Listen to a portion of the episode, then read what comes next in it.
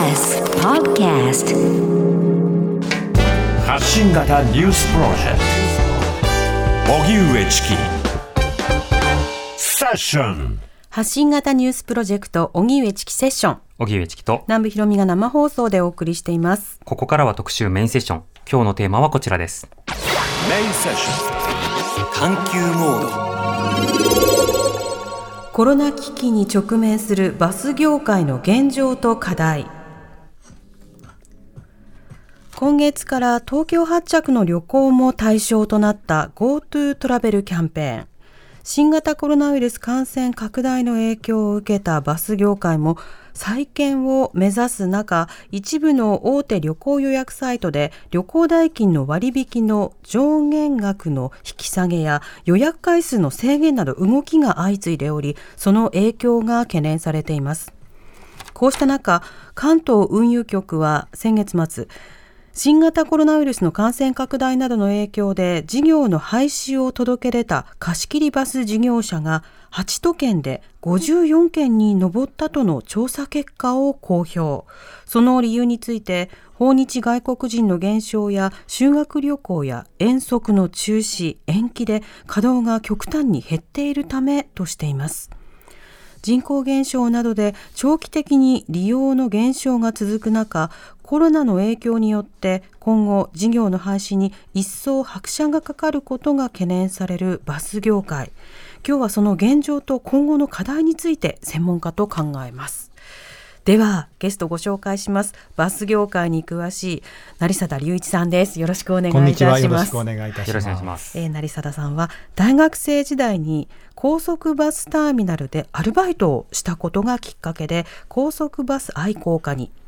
ご友人と一緒に全国の高速バスを乗り歩きつつ各路線の利益最大化策を議論することが趣味となったそうです、うん卒業後はホテル勤務楽天バスサービス株式会社を経て現在は高速バス事業についてマーケティング面から支援する唯一のコンサルティング会社高速バスマーケティング研究所の代表を務めていらっしゃいます。はい。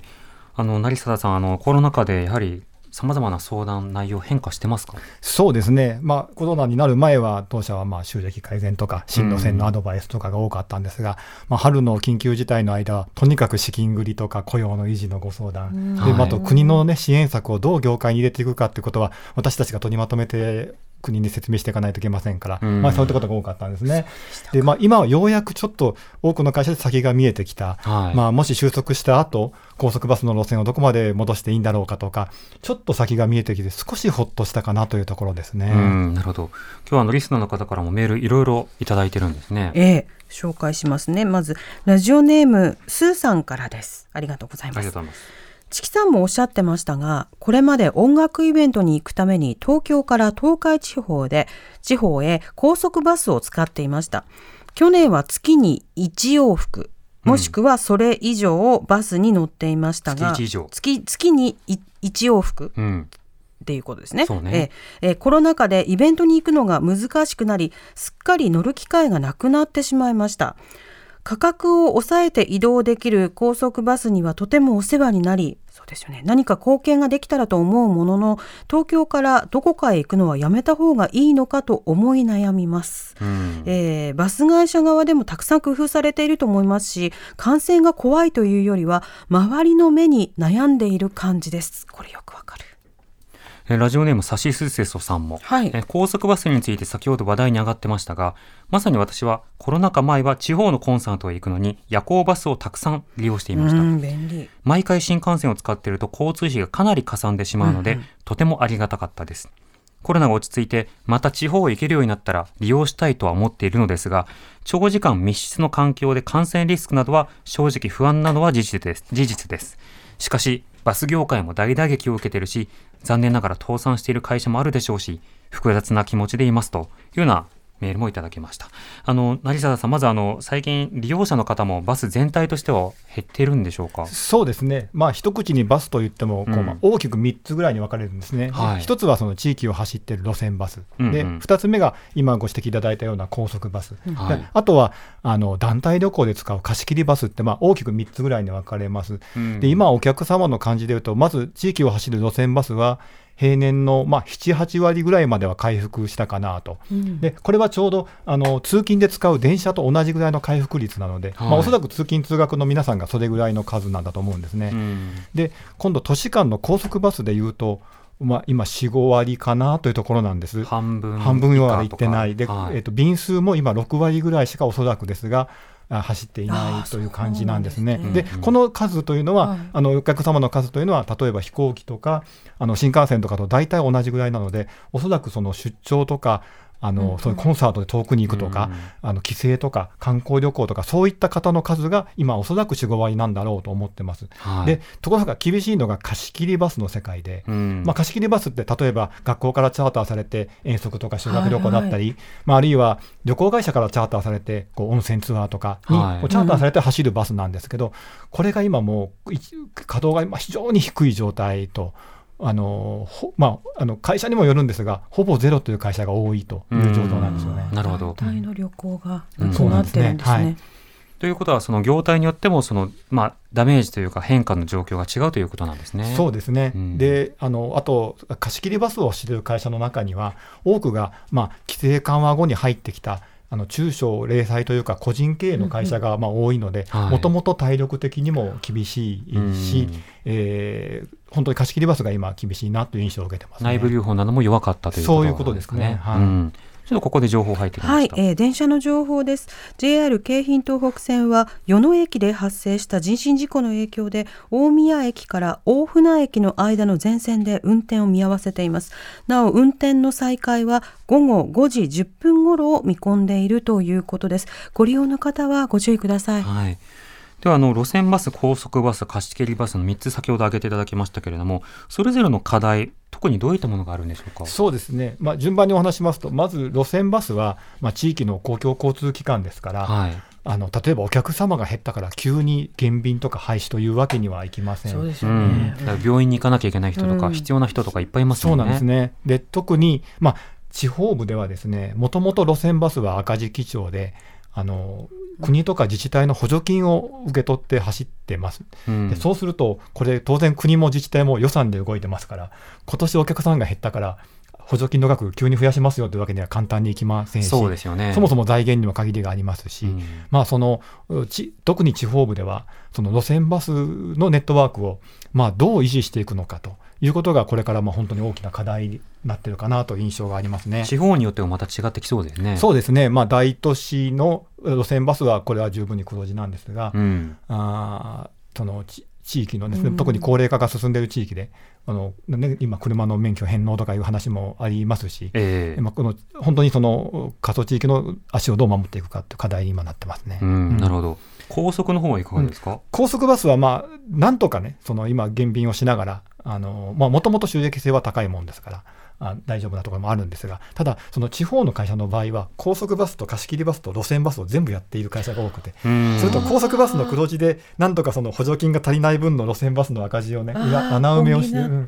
そうか。でそうなると、なかなかその稼ぎ頭の高速バスが、うん。あのまあ、利益出ないというのは困りますし、ええ。それからさっきコンサートね、リスナーの方からありましたけど、この番組をお聞きの方はおそらく東京出身の、あ東京にお住まいの方が首都圏にお住まいの方関が多いと。思うんです、はい。逆にあの高速バスご利用の方はほとんどが地方の方が東京とか大阪にあまあ、出張だったりいろんな目的で観光だったり、うん。うん。その中にそういうコンサートとか、うん。地方ではなかなか味わえない文化的な活動とかあと有名店でのショッピングとか、うん。そういう目的でいらっしゃる方がすごく多いんですね、うんうん。だからそういう方々もちょっとなかなか楽しみも減っちゃってるだろうなってこともまあ思いますよね。まあね、新宿とか池袋とかでね、その高速バスなどでやってきて、すごく疲れてるんだけれども、東京に着いたその喜びみたいな、この開放感を持った方々がぞろぞろと散っていく姿、よく見ましたけれどもね。まさにおっしゃる通りですね、すごくその、ね、特に高校生ぐらいでね、うん。東京にうん。時間有効活用できるんですよね。あので寝てる時間を移動に使ったりとかで逆に最近ちょっと流れとしてはあのと東京とか大阪にお住まいの方が、うんうん。あの親御さんの介護であはい実家に帰るみたいな流れもあって、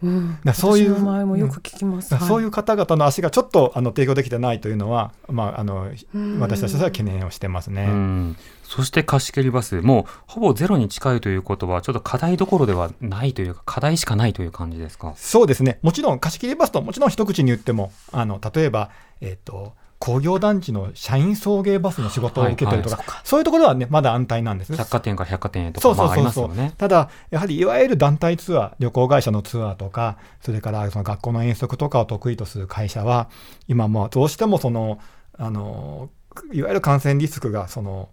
一緒に食事をするときがやっぱりリスクが大きいと言われているので、うんそうすると例えば社員旅行に行って、お酒を飲みに、懇親のために社員旅行行きましょうという雰囲気では今ないですし、はい。そういう意味でちょっと団体旅行が減っていると。で、まあ、今は、まあ、あー貸し切りバスは稼働が非常に低いので、今現在はね、その国の雇用調整助成金というのが、まあ、いただけてますので、うん運転士、まあ、運転士というか、あの従業員を休ませても、その分国が今、一旦補填をしてくれてるんですね。はい。まあ、全額は出ないんですけど、うんうんまあ、なんとか食べていくぐらいのものはいただけてる。ただ、これが今、特例が伸びて伸びて、今は12月末までとうん。いうところなので、ええ。次、まあ、おそらくもう1回、2回は伸ば伸ばしてくれるかもしれないけれども、とはいえ、国もいつまでも特例措置で使ってってわけにいかないもんですから、ええ。まあ、その時にどうしようかな、どうするべきかなっていうのが、まあ、私も今、各社のご相談いただきながら、困ってるというのが現状ですよね。でも、ほぼ例えば集団でのね、旅行とかは控えてくださいって、名指しで、あの、中止を求めている部分で、それによる影響が出ているところなので、その雇用調整助成金などを求める政治的な正当性というか必要性はありますよね。そうですね、まあ、もちろん、そうですね、おっしゃる通りですね、そのご指摘はまさに活用させていただこうかなあーって今、お聞きしながら思ったところなんですが、うん。あのもちろん貸し切りバスの使い方もいろいろありますのでね、はい。あのとにかく今はあのいろいろだ大学の大学の先生、ウイルスの先生方のお話をお伺いしていると、やっぱりリスクとしてその食食会話をしながら食事をする、その時に唾液が相手のお皿の中に入ってしまうことが相当なリスクであって、例えばそれで手にウイルスがついても、手についただけではうつらないので、うんうん。粘膜につかないとうつらないので、食事の前にきちっと手を洗う、消毒をするすれとすれば、その移動をするときに、た他の人と一緒に移動すること自体が、まあ、感染のリスクがあるわけではないということがだいぶ分かってきたようなので、まずは私たちとしてはそこのところをアピールしながら、あの団体旅行と一口に言っても、うん。食事とか宴会じゃないようなタイプの,、うん。あのツアーのあり方を考えていかないといけないなと考えてます。まあ、当然リスクはゼロではないが、この間、例えば満員電車とか、うんあるいはそのバスでの通勤とか、いろいろなあの移動の場合があった中で、例えば窓の開けて換気とか、いろんな対策を同時に行っていると、そこが直ちにクラスターになるわけではないということは分かってはきたわけですよね。そういうことですね。ええ。ですので、まあ、あの路線バスであれば今窓を開けて走ってますし、ね。それから観光バス、う高速バスの場合はうん。窓が開かないタイプの車両も多いんですが、代わりに今エアコンがすごく性能がいいので、ええ。あのこの間からバス会社があちこちで実験してるんですが、あえて車内でですね、煙をコンサートとかで使うスモークを焚いてみて、あ見ました。はい。ありがとうございます。それで実際にエアコンで何分で綺麗になるか、うん本当にみるみるとですね、そうでしたね。空気が入れ替わっていくんですね。ですから、まあ、そういったことをきちっとご説明していく。で、もちろんご乗車の前はえ消毒をしていただく。うんで私ちょっと気になってるのは、バスの車内でね、ちょっとおにぎりとか、おやつを食べるとき素手で食べますから、はいはいその時にやっぱりちょっと気になるので、そこを特にお客様には注意してもらえれば、感染リスクっていうのは相当低いんじゃないかなというふうには考えてるんですよね。まあ、触ったものをそのまま手に運ぶということをするわけなので、その前にまあ消毒などを欠かさずということと、喋りながら食べないように気をつけましょうということはい、ですよねそういうことで。すね。うん、そうしたのそのいろいろなバス会社でも工夫とか、まあ、されてると思うんですけど、今言った例えば窓を開けるという対策だと、冬寒そうですね。そうなんです。もちろん、この夏の暑いのを乗り切ったので、うんあのお客様にはご不満もあったと思いますし、ただ、まあ、これ、いつまで続けるのかってことも含めてですね、その少しこれからその医学的な知見、あるいはさまざまな実験の結果が出てくるでしょうから、うんまあそのど、どこまで対応を続けなきゃいけないのかってことも私たちの課題ですよね。なるほど臨機応変だ。はい、先ほどそしてあの南部さんの原稿にもありましたけれども今もうすでに廃業あの事業廃止を届け出たあの事業主があの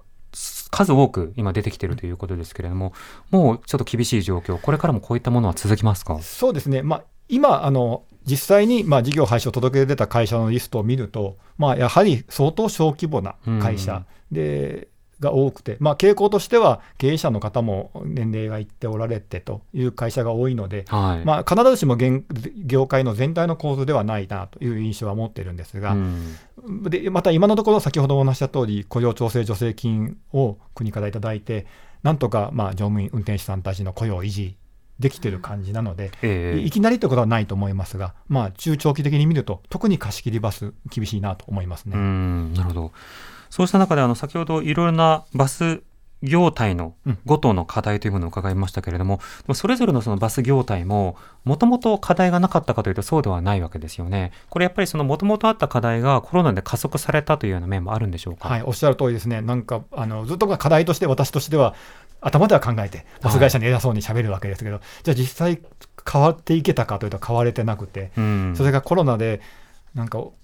背中を押されてるというよりは、なんかお尻を叩かれてるという印象がありますよね。えー、なるほど。例えば路線バスなどですと、地方ではそもそもあの鉄道などがあの運営が困難になったりしていて、じゃあバスだとなった時に、バスもそれなりに困難でというような、地方格差というのはありましたよねそうですね、やはり地方はも先ほど申し上げた通り、もともと今、赤字路線のが多くて、うん、まあ、国と自治体の補助金を受け取って、路線バスネットワークを維持している地域が多いと。えー、でこれ実はあの諸外国というか諸先進国と比べますといわゆる欧米ではその地域交通というのは自治体が主導権を持って運行する例が多いんですね。うん、公営で。そうですね、はい、あの完全に公営にしてしまうと、現場まで公務員ってことになってしまうと、はいはい、昔の日本の国鉄のようにお給料高くてサービス悪くてってなってしまうんで、まあ、運営部分は民間に委託するケースも多い、いろんな形があるんですが、補助とかね。そうですね、うん、基本的には市民サービスの一環として、自治体なり自治体の広域連合が、えー、路線バス、あるいは鉄道をサービスするケースが多いと。はい、でそれに対して日本では、一言で言えば、えー、私鉄とか民間のバス会社が昭和のいい時代に儲かってきたので、これはいろんな意味で、例えば人日本はヨーロッパに比べるとすごく人口密度が高い国です。すると、バスとか鉄道をする上ではすごく効率がいいですよね。集客メリットとリスクとコストが計算しやすいですね。はい、でかつ、まあ、例えば沿線で土地をあの田んぼしかなかったところに路線バスや鉄道を引くと、そこが住宅地として土地が値上がりしていくと、それを売却するだけでも利益が得られるとか、まあ、そういったでそれからかつ沿線でスーパーとかを自ら経営することで、そこからも利益を得ながら沿線の価値を高めていくってことを私鉄とか民間のバス会社がやってきて、鉄道とかバスが日本では儲かる事業だった。これはすごくあの私たちの大先輩が築き上げてきた日本型の鉄道バスのモデルなんです。はい、しかし一方で自家用車がこれだけ普及して、長い目で見れば人口も減っていく中で、かつ今、国や自治体から赤字額部分を補助金でもらってるといっても、これから赤字額がどんどん増えていったら、それで財源足りるのかと、このモデルが永続するのかっていうことは、今回コロナが起こって、えもちろん今はお客さんすごく一旦減ったんだけど、この後、収束した後も、おそらく100%までは戻らないとすれば、そのわずかな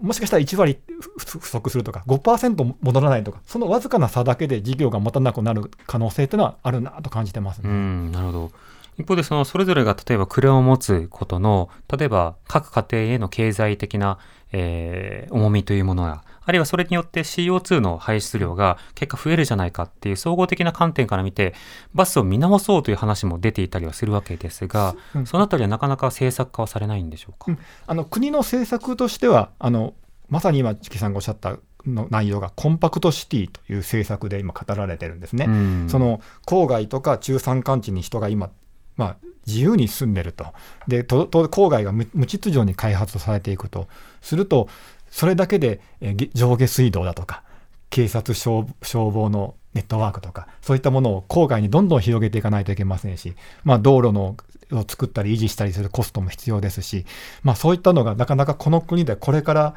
もう社会的なコストとして高くなりすぎるんじゃないかと。だから、なるだけまあ、日本ですから、そんなことは引っ越しを強制はできないんですけど、なるだけ、例えば中心市街地に住みやすい環境を作って、えー例えば車乗れなくなったようなお年寄りでも、うん公共交通や徒歩で病院に行ける、買い物も行けるって環境に、この国を変えていかなきゃいけないなっていうことは、あの国もそういう方向でいろんな事業を進めていると。うんただ、一方で、まあ、私自身も郊外の生まれ育ちですから、郊外で住んで、車乗って、大きなショッピングモールに行ってっていうことの、うんまあ、快適さ、これも分かるので、ここの、やっぱりその単に強制的にコンパクトな街作りましょうじゃなくて、やっぱりこう、その新しい街の魅力、その中の一一個にその公共交通としてのバスがあるっていうことをプロットしていかないといけないなと感じてます。うん、だからよくコンパクトシティなどは、まあ、スローガンとして必要だというふうに言われる一方で、具体的に政策を進めていこうかっていう段階になると、政策手段があまり地方自治体にも国にもないわけですよね。そうすると、今ある課題を解決する策として、コンパクトシティ云々っていうものは、なかなか処方箋になりにくいところはありますよね。おっしゃる通りですね。また自治体さんには自治体でそれぞれの希望もあるでしょうし。でコンパクトにするってことは郊外の土地の値段が下がることだから、それを嫌がる方も当然いらっしゃるでしょうし、ええただ、だからこそ、その強制的に何かというよりは、そのみんなで集まって住んだ方が、あの結果として、その豊かで文化的な生活ができるよねっていう、そういう環境を作っていくことがやっぱり重要だと思いますよね。うんまあ、長期的な街づくり、社会づくり、生活づくりと、うんまあ、重なっていくと、そうまあバス業界単体とは考えにくいところがあるわけですね。はい高速バスの方もそうですか？そうですね、高速バスの方は、逆に今度、ちょっと別の流れで、やっぱり先ほどのコンサートの話のように、はい。えー地方の方が都会に、まあ、出張とかお買い物とかでやってくるという利用がまあすごくまあ多かったので、あの今度そのそういう流れをどどうまあ強くしていくかっていうこと。それからあと多分高速バスもそのコンサートのことも含めてコロナ前と全く同じ数までお客様は戻ってこないと思うんですね。はい。うんでうん。私たちが一番やってはいけないのはお客様が減って売り上げが減ったから例えば安全に手を抜きましたとかあるいはうん。そのサいろんな意味のサービスダウンダウンですね、うん。うん。車のレベルが低いとか、ええ。あの便数が減るとか、うん。そういうことであってはいけないので、あのまあ、ちょっとこれビジネス的な言い方になりますが、やっぱりお客様が減ってもきちっと収益を確保して利益を出していくことで、常に最新型の安全装置がついた車を買うとか、そういうことが大事なんですよね。運輸の世界などでも、やっぱり人件費削減とかで過剰労働につながって、それが事故につながって、そして結果的にそれで、あの、コストというか、支払わなくてはいけない金額とかも増えてっていう悪循環がありますよね。そうですね、うんまたそのバス業界って、そのバス会社によって、例えば人件費とかももう極端に違うんですね。うん例えば、えー飛ばすとか市営バスっていうとあれ運転手さんみんな公務員ですから、まあ、一部例外もいますけど基本的な公務員ですから、お給料も決して安くないし身分も安定してる。状況によって課題が違う。まあ、路線バスなのか、高速バスなのか、それとも貸し切りなのか、それぞれによって影響の範囲も違えば、課題解決の手段も違ってくる。もちろんそのバス会社ということで全て運営しているところもあるんだけれども、地方などによっては状況も違ったりしているので、その状況を見なければ今後の解決策というのは見えてこないというところまでよく整理されました。ではどういった対応がこれから必要になってくるのか、私たち利用者のマインドや考え方とかね、あとはその政治のレベルではどんなことが必要なのか、お知らせの後伺っていきます。TBS ラジオ。荻上チキ荻上チキセッション今日の特集メインセッションはコロナ危機に直面するバス業界の現状と課題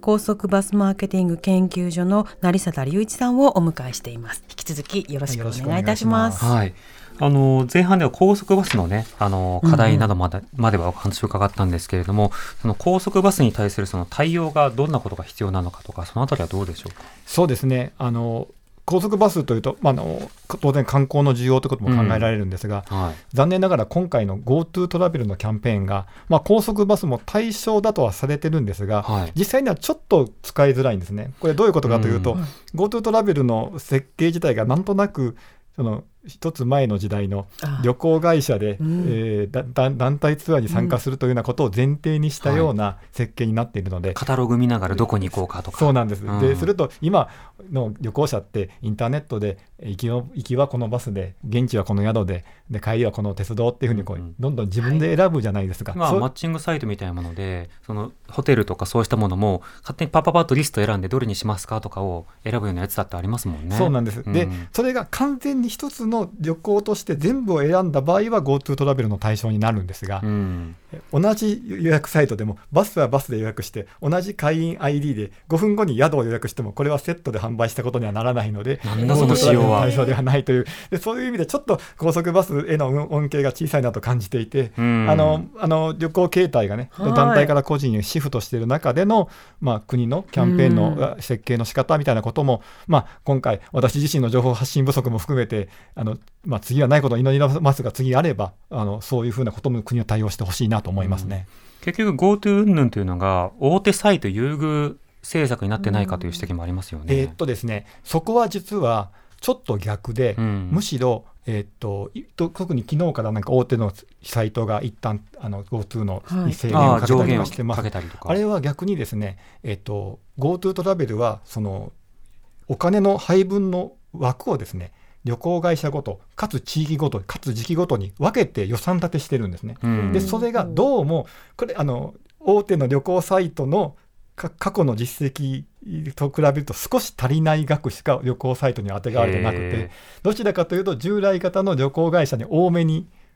行ってると。ほうほうほう。それがゆえに旅行サイトとしては足りなくなったと。なるほどでじゃあ大手の旅行会社がなんか悪いことしたのかではそうではなくて、うんやっぱりこれは去年の実績をベースに考えると、はいはい去年はやっぱり団体旅行が修学旅行とか社員旅行とか相当ありましたから、なるほど。で従来の旅行会社はそういう団体旅行を扱ってるでインターネットの予約サイトは個人旅行しか扱ってない、だから今年コロナでほとんどが個人旅行になっちゃうと去年団体旅行が多かった従来型の旅行会社では予算が余ってるけど、うん。ということなんですね。その配分形式は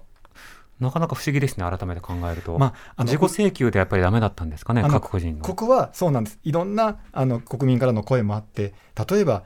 えっと各特定の県だけに集中して、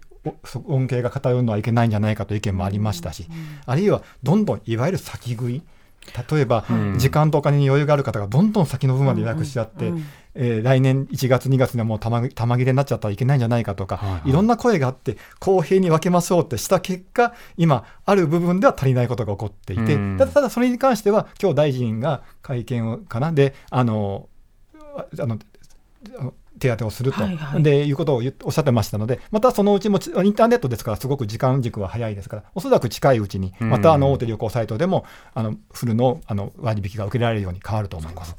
市場のメカニズムをちょっと使わなかった入り口があったんですね。そこはあのこういうキャンペーンの設計の難しいところですよね。うんさてリスナーの方からメールいろいろいただいてます、えーラジオネームミサキングさんありがとうございます。警備員として食品関係のテーマパークで駐車場管理をしていたんですがバスツアーの来場がなくなり仕事がなくなりました、うん。今は週3、4回工事現場に行っています。いつになれば元の生活に戻れるのか不安に思っています。はい。でもう一方ラジオネーム40代の大学生さんです。はい私が住んでいます九州では、うん。高速道路網が整備されていることから高速バス王国とも言われています。しかしコロナの感染拡大が深刻化した4月の半ば以降、えー県都間あ複数の県庁所在地の間を移動するやつね、はいはい。そちらの高速バスですら減便運行休止が実施され現在でもその状況が続いています。また市内バスと言われる一般の路線バスも宮崎県を中心にコロナコロナ前と比べて減便されており車を持っていない上に宮崎と鹿児島へ頻繁に行く私は大変困っていますと。あーそれは。いうことですね。うん。今関連の事業で働いていたという方の雇用が失われたという話と、実は高速バスが日常的に使われるような地域もあるんだけれども、そちらも影響は相当あるというメールでした。このメールいかがですか？そうですね。先ほどの警備員さんの話は私もなるほどとバス業界だけ見てちゃだめなんだなと思ったんですが、うんただその旅行の形態がとにかく団体から個人へ変わるというのはあのもちろんコロナのこと感染リスクのこともあるけれどもはい。もともとその昭和の時代の日本特有の団体旅行のスタイルからうん。個人旅行に変わっていくという流れ全体はもう止められないお話ですので、え。えっとバス業界もそうですし関連する産業もその個人旅行に対応した個人旅行の時代に対応したあの形式に変わっていかないといけないんだろうなってことはまあ思いました。うんそれからあの九州のまさに宮崎、鹿児島、特に宮崎県なんていうのは、はいあの鉄道よりバスの方があいろんな方面に便利なエリアで、まあ、うんメインの交通手段が高速バスなんですね。はい。でそういうことも含めて高速バスの年間の全国の利用者数って実は国内線の飛行機を若干ですけど上回ってっていてー。本当に地方の方は例えば宮崎の方が福岡にちょっとお買い物大きなお買い物とかっていうともう普通にバスでいらっしゃいますのでまあそのそういうそのあのなんかおすごい特定のコンサートとかそういうことだけじゃなくて、ええもっともうちょっと日常的に使ってる方にも、はい、影響があるうん改めて感じましたね。うん、そうですよね。そうしたところでその、まあ、運休であるとか、そうしたようなその対応が変化をしているということもありました。日常の使われ方でも。こんなメールもいただいたんです。はい、ラジオネームイカ天そば入りさんです。広島からラジコプレミアムで拝聴しております。ありがとうございますありがとうございます。バスについて運行時刻ダイヤの見直しが以前に比べて早い頻度で行われていると感じます。私のよく利用する路線でも始発が遅くなったり、最終便が以前より早くなったり、途中の時間帯も1時間に23便あったのが一部になったりなどの変化があります。うん交通系 IC カードの普及で利用率の把握が容易になっているからか利用率の低い便が削減されているようですね我々利用者も積極的に利用していくようにする必要があるかもしれないですね。といただきましたそうですね。減便っていうのはいかがですか？そうですね、この方は1時間に二十何便ということなので、よほどバスが便利な地域にお住まいなんだと思うんですよね。はいうん。であのまあ、減便も増便も含めてですねあのなかなかバスってこれまでダイヤ改正が困難で、うん。国への届け出もいちいち必要ですしあ運転手さんの勤務の調整もいるしうん。あともう一つはあのバス停に全部時刻改正のお知らせをはい。貼りに行かないといけないし、うんそうか。でそういった中で今回コロナの危機が起こって、うんで当然お客様がぐっと減ったら一旦は減便しないといけない時期もあったし逆にこれからは復便と私たち呼んでますが便の数を回復していかなきゃいけない時期にな復る。活の復そうですね。うん。っていうんですか。でそうするとそのこれまでのようなはい。全部アナログで役所にいちいち紙で届け出てってやってたら間に合わないので。紙で届けるんですか？はい、はい、そこはあの変わりません。ファックスで暫定的にファックスで送ってもいいけど、えー後で紙で持ってきてって言われます。は同様そう。変そこはそのおそらくそういったことの中の中でだいぶ簡略化されると思うんですが、はい。で今回あの各運輸局も特例でファックスでいいよとか言ってくれてますけどね。まだファックス特が例でファックもねスなんですね。であのただ、まあ、そういうことも含めて、そのこれからそのダイヤ改正を、まあ、あのいい方も含めてですよ、うんうんあのきちきちっとお客様のニーズをつかみながら、こうクイックにクイックになるだけ頻繁に行っていくことも、これもやっぱりお客様にバスを使ってもらうための手法だと思いますので先ほどのあのあのあのリスナーの方のところは、減便ということでご迷惑かけてると思うんですが、あのまた戻っていく方も早いはずですから、うんうんはい。あの生活の足になっているこうしたバスが例えば減便とかになるとただでさえそのコロナ中などで出かける頻度が減っている中で出かけようと思っても不便だからじゃあやめようっていうそうしたものによって生活習慣病とかいろんなそのまあ様々なそうん。の健康状態血圧とかにも影響が出てきそうではありますよね。そうですね、そのことはもう私たち交通の世界では今、すごくあ問題になっていて、ね。特にご高齢の方が、ええ。あの出かけないことで、まあ、心身両方ですね、うん。あのより、まあ、老化が進むっていうんですか、あの歩かないから足の筋力も落ちてしまうし、気持ちも、あのうん内向的になってしまうし、そういったことが課題なので、まあ、お出かけを促すということも、これはこれで重要なことだと思いますよね。うん、どうですか、その GoTo といったその高速バのバスなどを中心とした、まあ、あの長距離のお出かけ需要、まあ、旅行需要と、あの日常のその回復という点の、それぞれの今後、政治的な課題とか、政策的な論点というのは、どういったところになりそうですか？そうですね、まず GoTo については、あのその個人旅行のスタイルに、まあ、どう対応していくか、まあ、今回の1月末までの分は変わらないとしても、その後はいもし続くならば、あの新しいスタイルに対応してほしいなというのが、まあ、私の希望ですね。うんそれから地域公共交通については、あの本当に課題はたくさんあるんです。でただ、まあ、例えば一つだけ挙げると、えー運賃、バスの値段ですね。はい。これなんかも今、すごく認可運賃でいろいろ厳しくて、うん簡単に値上げできないんですね。はい。で値下げは比較的簡単なんですけど、とすると、これから例えば混雑する時間帯は少し高くいただく、うん。そうすることで朝のラッシュを分散してもらうだけでも、うんバス会社、鉄道会社ってのは、朝のラッシュに備えて、車両数とか乗務員の数を揃えてますから、うんうん。そうすると、それが朝のラッシュが少し山が低くなるだけでも、少し効率が良くなるんですね。でちょっと時価変動制にしようじゃないかそうなんです。混み具合変動制にしようって話出てますよね。そうそれをあの高速バスは今もうリアルタイムに価格変えていけるんですけど、はい。路線バスについてはせめて例えば朝ラッシュは10円高いとか、うんうん。そういったことがより簡単にできることでお客様もね混雑を避けて、うんうん。あの時差通勤するきっかけにもなるかもしれませんし、うんうん。あの混雑避けるとはもちろん感染リスクもありますけど、何よりも混雑するバス、電車、嫌ですよね。ええ。それだったら1時間早く出社する、あるいは遅く出社することで、えー少し値段が安いから、会社としてもそれを進めてくれるっていうそれは法律の壁があるんですか法律の今壁ですね。えどんな法律なんですかえっと、今道路運送法でくあのこここ公共交通ですから、うんうん。あの例えばべらぼうに高い運賃とか取ってはいけませんから。水道代とか他のものと同じように金額決めたらおいそれと書いてはいけないのでその都度ちゃんと説明しなさいってやり方なんですね。それをせめて、例えば朝ラッシュに10円高くするから、昼間は10円安いですって、それぐらいのことは今の枠の中で許してほしいという、例えばまあ一例を挙げれば、そういうことで、この業界で少しまあなんていうのか、生産性が低かった部分というかうん、効率悪かった部分をね、よりこう、あのなんとかこう私たちでお金を回していける環境って作っていけるかなと考えてますので、うんまあ、コロナ云々というよりは、そういうことを頑張っていきたいと思います。そうですね。そして団体旅行などに関しては、そもそも感染状況がどうなのかによって、どうしてもあの左右される部分があるので、そこは例えば雇用調整助成金とか、引き続き手当なども論点にはなるわけですね。そうですね、あるいは貸し切りバスの運転手がいろいろ研修を受けて路線バス会社に転職できる仕組みとか、そういうことを考えていかないといけないと思いますね。うん、柔軟性が今は必要だと。今日は高速バスマーケティング研究所の成貞隆一さんをお迎えしてお送りしました。成貞さん、ありがとうございました。ありがとうございました。TBS Radio TBS Radio. TBS Radio. 荻上チキ荻上チキ。荻上チキ。Session